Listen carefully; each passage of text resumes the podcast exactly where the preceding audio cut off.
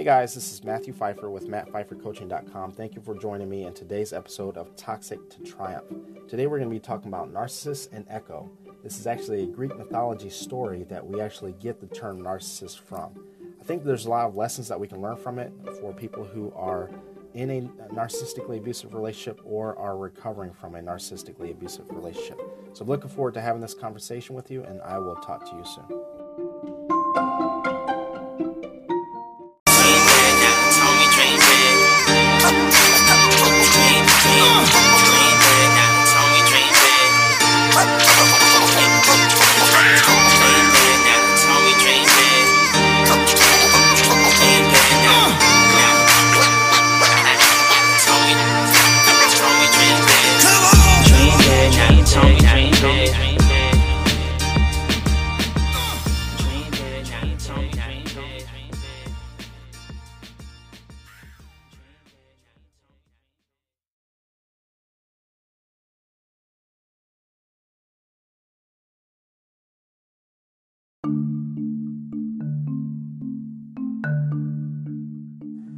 Growing up, I had a fascination with Greek mythology, and naturally, I also have a fascination with mental health and with psychology. So, naturally, with the story of Narcissus and Echo and the two worlds colliding, the world of Greek mythology and the world of psychology colliding, it was a story that I naturally gravitated to. Now, as an adult and as a clinician who works with this population, naturally, this is a story that I know like the back of my hand. And if you're not familiar with the story, this is one of those situations where art begins to imitate life. So, as the story goes, Narcissus was a hunter. He was very arrogant, and as the as the story goes, he broke the hearts of many. Echo was considered a nymph and was very, very beautiful.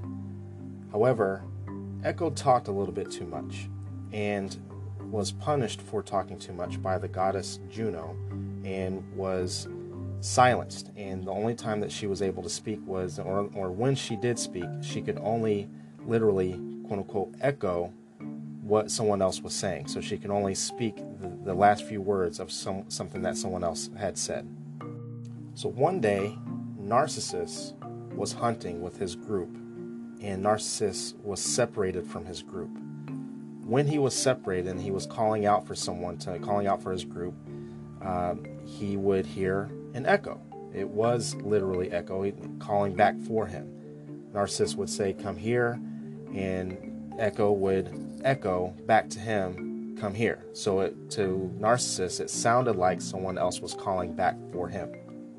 Naturally, the two met up. Echo immediately fell in love or infatuation with Narcissus, with Narcissus being so beautiful and with him being so good looking. And Narcissus yelled at her, rejected her, told her to get away from him.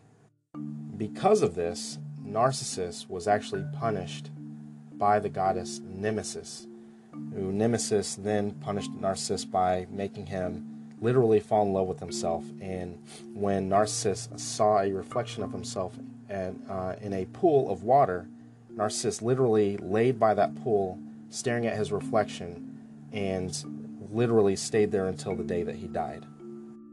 For many, that's where the story ends. For me, that's actually where the story begins because Echo followed Narcissus to that pool of water. And she literally stared and stayed there by his side until she also died as well. Quite often, when someone tells this story, they are looking at and trying to teach someone else about the mind of a narcissist. However, I would like to take this time and I would actually like to spend this time to take a look at the life of Echo. Regardless if you are a man or a woman, as we start to dive deeper into the life of Echo, I think you're going to start to see that you can relate a lot to the life of Echo. Oftentimes, when we are in a situation ourselves, it's very difficult for us to see what is actually going on. And I think that us taking a look at Echo's life from an outsider's perspective is going to draw a lot of learn a lot of lessons that we can take from it. I think it's very interesting that Echo was silenced and that Echo literally could only echo the words of someone else. It's very common that when someone is coming out of in a narcissistically abusive relationship, that they don't have a sense of self. They feel like their thoughts and their words and their actions are not their own. And even though this is a fictional story, how this happened to Echo actually draws a lot of parallels to how this actually happens in real life. So let's take a look at why Echo was silenced. She was talking too much.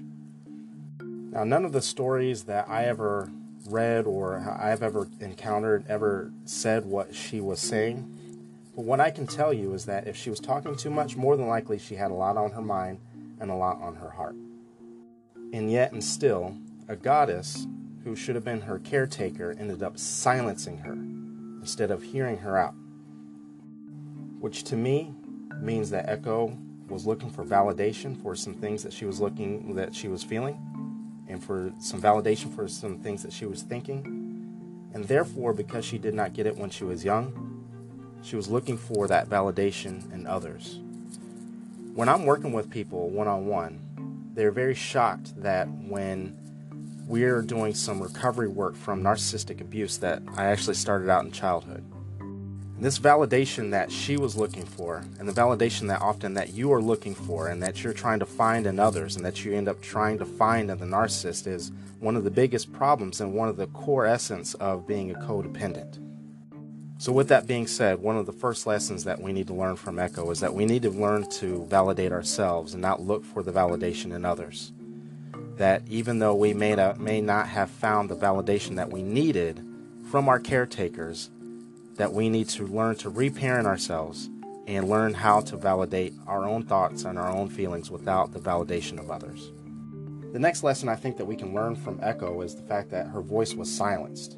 And to me, that draws a lot of parallels to someone who lacks boundaries, that doesn't speak up for themselves, that looks to avoid conflict. People who lack boundaries are a narcissist's best friend. If you're not able to set and enforce a boundary to protect yourself and to protect your own needs and your own well being, then you will naturally attract those who feel like boundaries are not necessary for them. People who will invade boundaries and people who would, would take advantage of each and every moment that they possibly can. So, naturally, if you can't speak up for yourself and if you can't set and enforce a boundary, naturally you're going to attract a narcissist. So, as you're in recovery, it becomes imperative to learn how to not only set but also enforce boundaries. The third lesson I think we can take from Echo is that rejection breeds obsession when we feel like we have been rejected, and this can be in a family relationship, this can be in a romantic relationship, but when we feel like we've been rejected, oftentimes we become obsessed with the person that has rejected us. You see this oftentimes when someone has been discarded by the narcissist, that they all of a sudden become very obsessed with them and they do everything that they possibly can to try to get them back. And you see this with the story of Echo, where even though she had been rejected by Narcissist, and even though Narcissist went on about his life and decided that he wanted to fall in love with himself with his reflection in the pool, she stayed by his side because she was obsessed with the rejection. So, in real life, if you've been rejected by a narcissist, regardless if it is a family member, a romantic partner, or a coworker, you need to separate your feeling from the person. It is entirely possible to miss someone and know that they're not good for you all at the same time. I think as clinicians, we have to do a better job of telling our clients that there's going to be a grieving process, that you're going to grieve this person that you know that that is not good for you, that you're going to go through all five stages of grief, and that there's going to be a time period that your emotions and that your emotional state and that your life is going to be very hectic and it's going to suck. There's people who've worked with me, if you worked with me in the past, you know that I say that all the time. That there's going to be a time, there's going to be a, a good portion of time, especially if you were with the narcissist or if it was a family member and you were engaged with this narcissist for a long period of time, that life is going to suck, and that you're going to have to learn how to suffer for or for a period of time until you heal, and it becomes very necessary for you to feel it, for you to be able to heal it. And when we don't allow for ourselves to go through that grieving process, and we we project our feelings onto the narcissist, and when we become obsessed with that rejection, we actually end up doing exactly what Echo did in the story. We actually not only waste time, but we waste our life staring at the narcissist, waiting for them to reciprocate the love that we're giving to them, which will never, ever happen. So I hope this episode was able to shed some light to some of you who are in a narcissistically abusive relationship or are recovering from a narcissistically abusive relationship.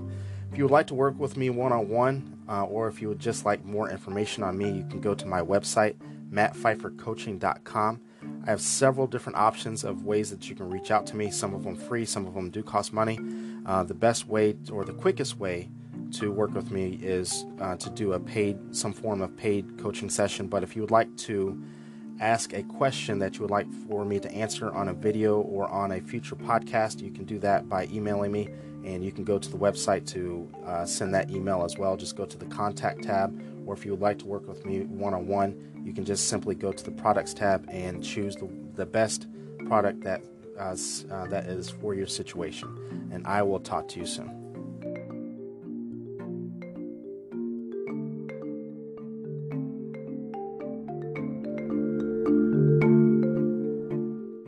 Keep your head to the sky. Spread your wings wide. Show the world you can fly, baby. Show the world you can fly. Show the world you can fly, baby. Dream big. Keep your head to the sky. Spread your wings wide. Show the world you can fly, baby. Show the world you can fly. Yeah. Show the world you can fly. Dream big. Keep your head to the sky. Spread your wings wide. Show the world you can fly, baby. Show the world you can fly. Show the world